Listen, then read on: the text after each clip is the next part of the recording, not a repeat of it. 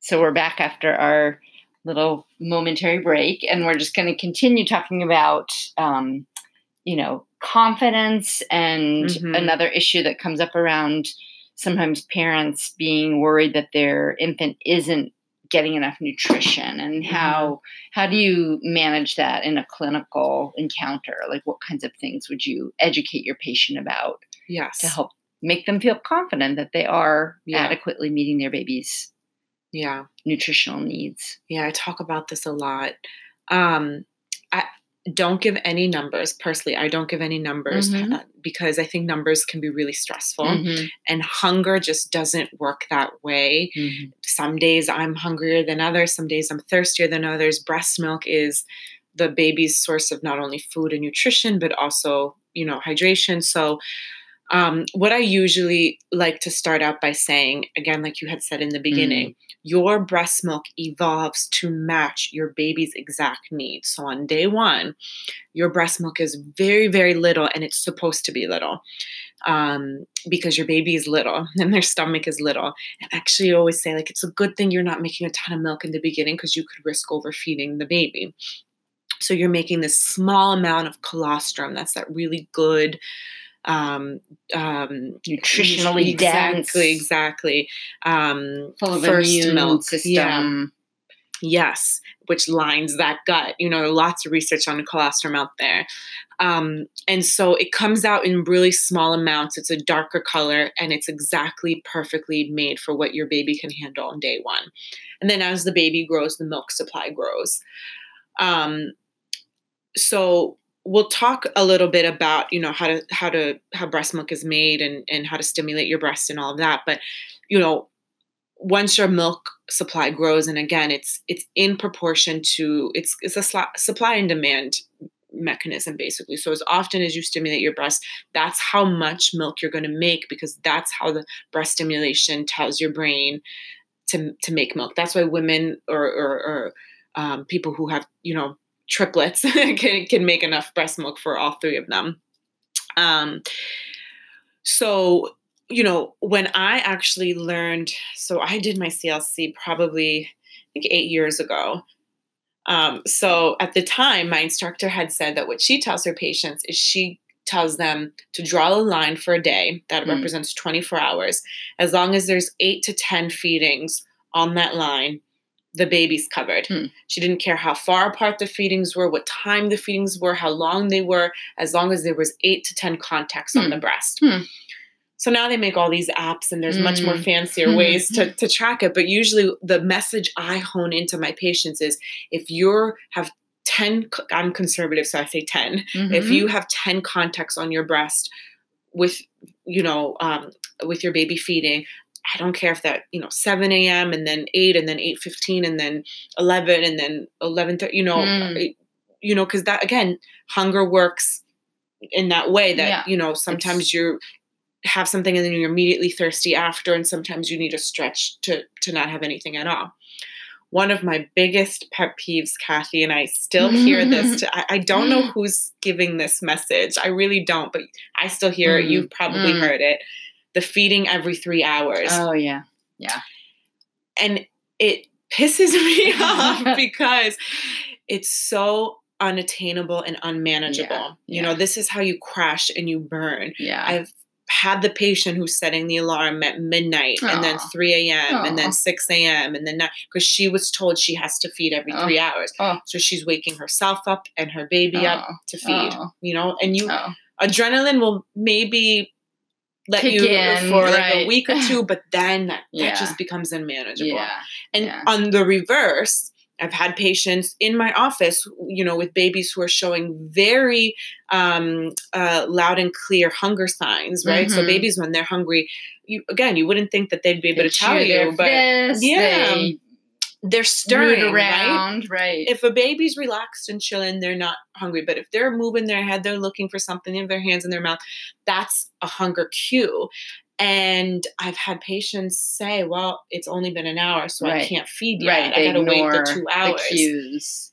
and what you're going to have is like a really upset, angry baby, and then it just And then feeding is Yeah. difficult when you have an angry, upset baby. Exactly, exactly. So I really try to tell patients you might hear the every three now i will say one one one exception to that rule of course if there's a medical reason why the baby needs to have a lot of fluid so Mhm. sometimes if a baby is born with jaundice hmm you know they might tell you you know you really have to feed Frequently. frequently you Mhm. know um Mhm.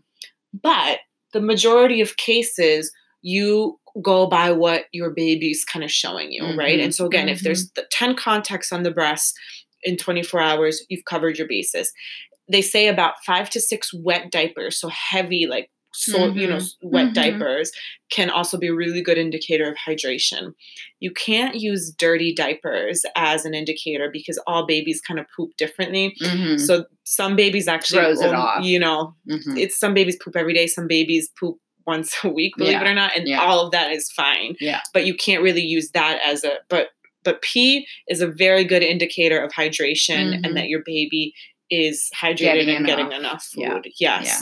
And then like we said before, you can't see the milk, but you can see your baby swallowing and I teach my patients how to look for that. You can hear the milk being swallowed. Mhm. Um Your breasts feel less full. exactly, exactly. Once you start to cue into Exactly, that. Mhm. exactly and um your baby's grow you know your your baby's growing now there's one one thing i do want to say is that you know babies do lose weight when they're born and that can be Mhm. really scary Mhm. again for that that that person who feels like all Anxious. of the responsibilities on her shoulders to feed to see that there's a weight loss can be what am i doing wrong you know Mhm.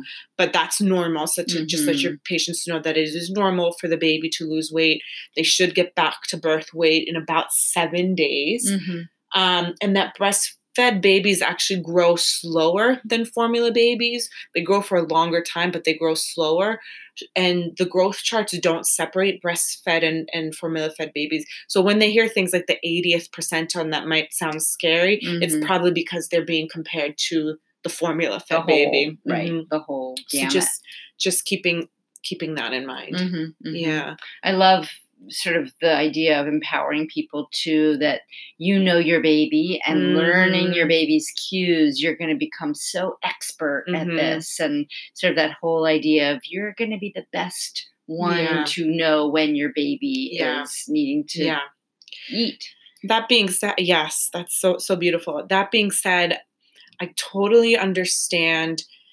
postpartum is this time that your world's kind of flipped upside down and you're Mm. trying to hold on to some routine yeah so i understand why you would do the every why you would be drawn to let's put the time that we breastfed down Mhm. um and I tell my patients if that makes you feel like more organized and you want to put the time down, that's okay Mhm. but you know really Mhm. try to try to go by hunger cues and um not you know the time of day um, the other thing that i talk about is co- co-sleeping for the first few months Mhm. um, in the same room of Mhm, course you know um, and there's been some research that actually shows that if mom and baby sleep in the same room in the first few months, they actually sync up hormonally and will wake Mhm. up together when the baby's hungry. Because that's a common fear. Like, what if I sleep through Mhm. my baby's Mhm. hunger? yeah Um, usually, I always tell my patients, you know, your baby will tell you if they are hungry. I promise you, they won't. They won't sleep through hunger, Mhm. right? So, Mhm. um, the waking the baby up to feed is really not necessary unless there's a Mhm. medical reason. But I promise you that if your baby's sleeping, they're not hungry. No Mhm. baby has ever starved in their sleep because they didn't wake up to tell you they were hungry. So there really is no reason to to to wake baby up. But some moms worry that they might not wake up if the baby's up, but they actually show that if you're in the same room, you kind of sync up and you will you will wake up. Mhm. Um, so Yeah.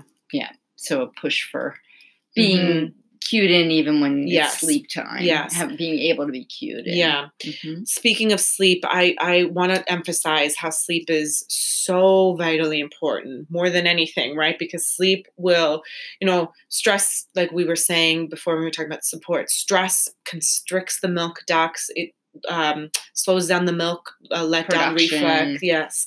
And so it is really important that above all else, moms are taking care of themselves mentally, you know, Mhm. and sleep is a huge huge um, part of that so i will often talk about um, when you can introduce the bottle of breast milk so that Mhm. you can share the responsibility of Yeah. breastfeeding because Yeah. you know the recommendation for how long you should breastfeed a baby, um, according to several medical academies, is six months exclusive breastfeeding. So baby doesn't need any formula, doesn't need any water, doesn't need anything other than breast milk for six months. That can sound like a really long time Yeah, to yeah. someone who's just gone through nine months of Yeah. you know.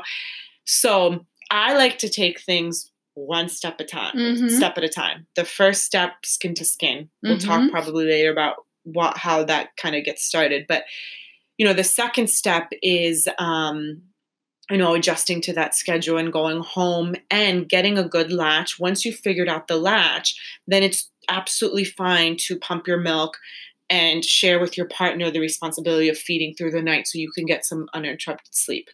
Now, when is that?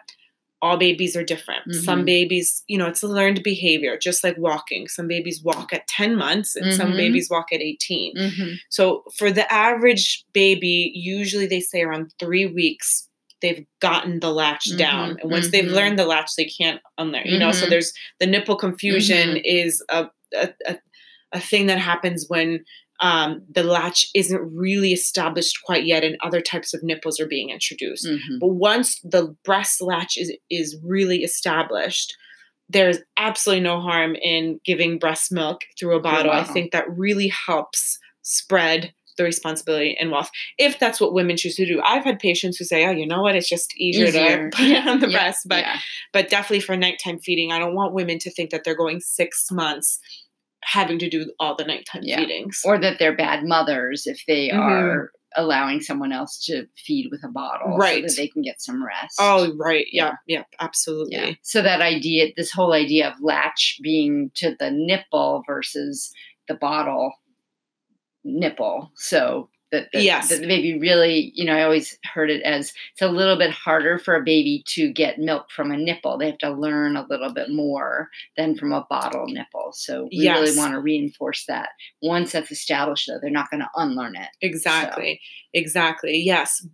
Breast milk from a bottle comes out a lot easier. The baby could have a shallow latch and it's not hurting anyone. Yeah. Right. um, Nobody gets nipple fingers. exactly. Or, exactly. right. So um, I, I like to use the analogy of learning how to swim. If I teach you how to swim first with flippers on, you know, those lo- long rubber um, fins that make make Mhm. you much stronger. and fast. Yeah. Right. And then you learn how to swim, and then I take them off. hmm You're really going to struggle swimming without them. You're going to be upset. You're going to want them back, right? But if you know how to swim already, and I give you fins, you're like, oh, this is cool. But if I Mhm. take them away, you still can swim. Uh huh. Uh-huh. So I think, you know, I'm, I am, you know, and I think it's really important also to not be the formula police as a women's health nurse practitioner. I never judge, I never get upset or discouraged or disappointed. The one time that I'm really adamant about no bottles and formula, I, I feel personally, is in the hospital Uh-huh. because I feel like in the hospital you have enough support and um, and and staff around you that um, that that you know the bottle with the formula in the bottle should not be an option. Um, I totally understand. Three in the morning at your house, you're tired. You know, you stabilize the situation with formula. It's the first No introduction to Yeah. processed food, is what I say. But at the hospital, those are the really delicate days where the baby's learning how am I getting food? What does my food taste like? Where is my food coming from? And so, if you do give formula early on in the hospital, you're basically, again, putting flippers on the baby and telling them it's sweet, it tastes like this every single time. Um, you know, there's no there's there's no change in the taste of formula the way there is breast milk, and it comes out easily. You don't got you don't have to really do anything for it. hmm So And so this whole idea of baby friendly hospitals, Mhm. do you want to say a little bit about that? Kind of in that vein. Yeah, yeah. So I would say, you know, if you are the first, you know, you should ask a few questions when you are uh, first seeking Touring for jobs. Uh-huh. Um, Oh, I'm yeah. talking Oh, from the a women's health yeah, nurse yeah. practitioner standpoint for a second. Um, one of the questions you should ask is where are my patients going to deliver? Yeah. Because that's going to make a huge difference on their experience if it's a baby friendly hospital or not. I've worked in both. And right now I, I'm lucky enough to work in a baby friendly hospital, which means my patients are all getting an hour of skin to skin postpartum. Um, they there's a 24 hour CLC at the hospital. They don't give formula or diaper bags with samples, pacifiers, things like that. And babies and mom are allowed to room in together. Mm. So this has been a really great structural change on birthing practice in the United States. And this is recent. You mm-hmm. know, this isn't, you know, we've all seen the movies that all the babies get wheeled to the nursery right. and the dad's standing on the other side of the glass, you know. Right. And the intention was never bad that way. It was to let the the, the mother, the, the sleep, mother sleep and, and rest. Yeah. But what we were finding was these really stressed out babies in the nursery because they weren't skin to skin and they were often getting formula because if one baby woke up, right, they all did. So right. so now we've kind of realized the best place the baby um, should be postpartum is skin to skin. And again, it's not only for like that outer utero adjustment that we were talking about, but that's when the breasts are going to first get the stimulation to make breast milk. And you can stimulate your breast with a pump with your hand, but no one will do it better than your baby. Mm-hmm. And that's where that video really mm-hmm. like emphasizes that again. message mm-hmm. that you know your baby's pheromones just the baby's touch the baby just the way that like the baby is born knowing exactly what it needs to do will be the best way to stimulate your breast to make more to make milk right? Um so um so yes yeah, so so skin to skin so we were talking about sort of the different what you break it down. So the hospital piece yes the skin to skin and then yeah so the first thing i actually talk to patients about is what kind of birth are you hoping to have if there's any kind of and then that's where i incorporate the skin to skin piece. Mm-hmm. if there is a patient who knows they're going to need a c-section for medical reason then you can still definitely do skin to skin after c-section. That's important that they know. Um, um, and then just kind of again reiterate i usually tell my patients you know skin to skin the whole time they're in the hospital mm. you know mm. so just pack something that's open and you can mm-hmm. hold your mm-hmm. baby as much as you can mm-hmm. a big thing i talk about especially with first time parents are um, hospital guests family mm-hmm. guests even those mm-hmm. first few days at home mm-hmm. establishing boundaries letting people know mm. my breast will be out so if you would like to come visit you know you that's what's going to be happening, mm-hmm. you know, and that's a really great place where your support people can advocate and and say, all right, come at this time mm-hmm. and don't overstay. You're mm-hmm. welcome. Mm-hmm. Or you know, yeah. if if um you know, if grandma's holding the baby a little too long, your support person can really help and say, like, all right, it's time for right. baby to go back on the skin. Because mm-hmm. it can be mm-hmm. hard as as a woman to have to advocate for that because then yeah. it feel, you know, yeah. so yeah. So yeah, so we talk a lot about, you know, women want to know like what should they bring to the hospital? And I'm always say, you know, comfortable things to do skin to skin with so that your baby and you could kind of be close you know, mm-hmm. partners can mm-hmm. certainly do skin to skin. There's yeah. a lot of health benefits yeah. for that as well. Um, so for them as well to just bring something that they can do skin to skin. And so now hospital stays are getting shorter and shorter. Um, but um, even when you go home and you transition to home those first few days are really beautiful days to just kind of dedicate yourself to doing that skin to skin and um, bonding and getting breastfeeding off to a good start mm.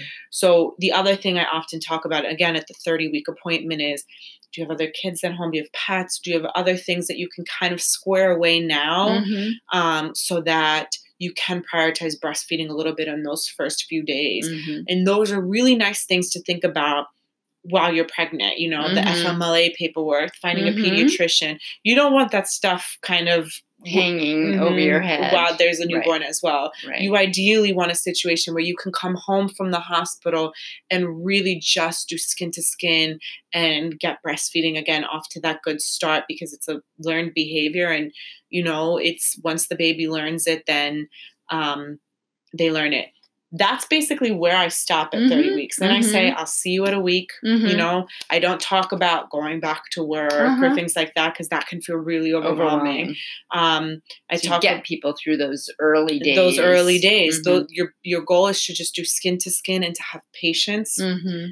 Again, I I like to use a lot of analogies in breastfeeding education, but I talk about you know just because the baby might not be born a great breastfeeder doesn't mean it will won't get there. You know, mm-hmm. it's like mm-hmm. walking. If your baby doesn't walk immediately, you don't say, you know what, I don't think this is for them. Right. They're never gonna yeah. walk. Right. you know, let's just right. get a wheelchair and call it a day, right?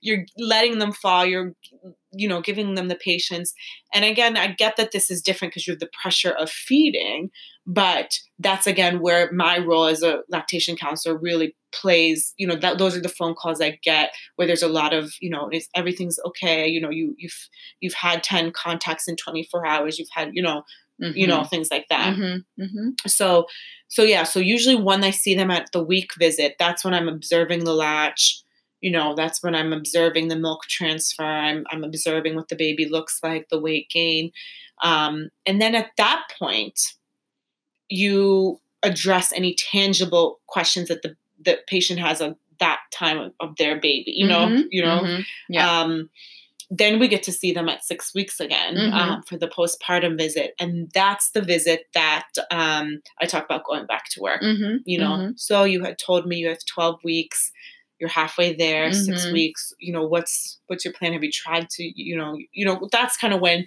that conversation happens you yeah. know because yeah. you want to take it step by step and yeah. not again make it feel like oh my gosh it's a six month commitment right right and let's talk a little bit in our remaining 8 mm-hmm. minutes yes. about you know so then there are some people who are going back to work and yes. so to full-time demanding jobs they yes. may have real challenges around being able to pump or um, store milk so what kinds of you know encouragement or strategies yes. would you bring up with your patients? Yes.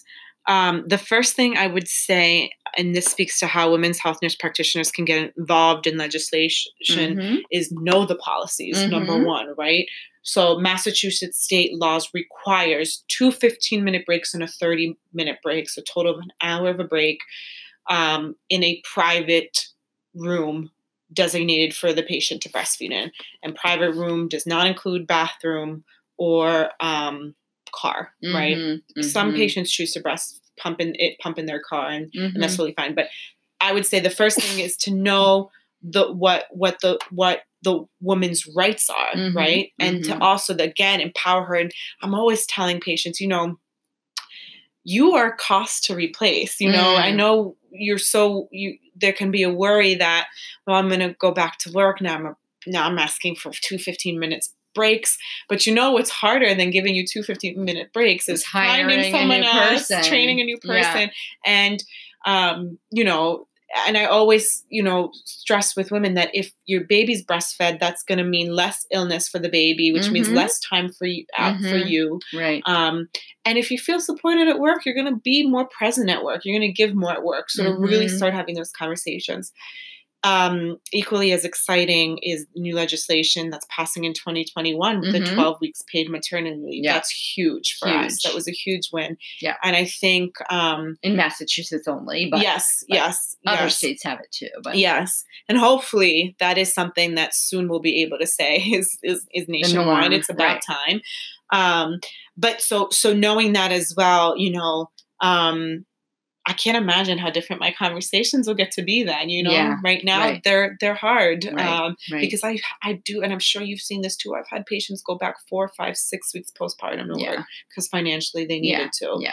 And so Very at that difficult. point, you really don't have as much time to get acquainted with a pump to store a milk supply. So you're really um, you're really giving a lot of support to that patient. Yeah.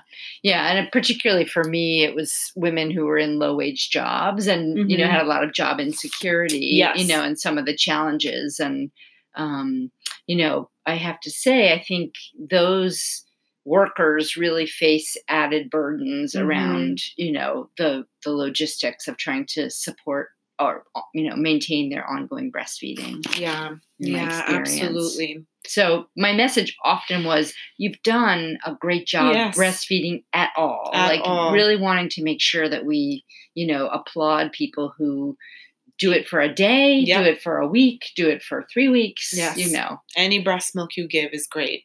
However you give it. Mm-hmm. Yeah. yes. Yeah. Yes. That's often my message too. Yeah. Um, yeah, and and you can, you know, it's not ideal to breastfeed at home and then do formula when you're not at home, but that is possible. Mm-hmm. It's not ideal just because you're getting less stimulation and your milk supply kind of dies down a little bit, but that definitely still is possible. Now they're making also better pumps that mm-hmm. are a little bit mm-hmm. more discreet, like yeah. the wireless pumps. Yeah. And insurances are covering not all but some insurances do cover them Yeah. so that's really exciting too because then you have the pump that a woman could actually wear underneath her clothes Right. so she's not having to take the break if she doesn't get it Yeah. um yeah. even though Yeah. legally she should be Yeah. getting it but but for some um, innovations that yes. support breastfeeding. yes yes Mhm. um yeah Are there any other, let's see, I'm just trying to think, are there any other topics we haven't had a chance to mention that we feel like are important? Um, we talked about skin to skin to skin. Honestly, if you can do one thing, if you can advocate and teach for one thing, is skin to skin. And I think that's just because a lot of the breastfeeding issues, I'll say, I trace them back to the hospital. mm, I trace back to bottles of formula given a little too early, Mhm. baby and mom being separated.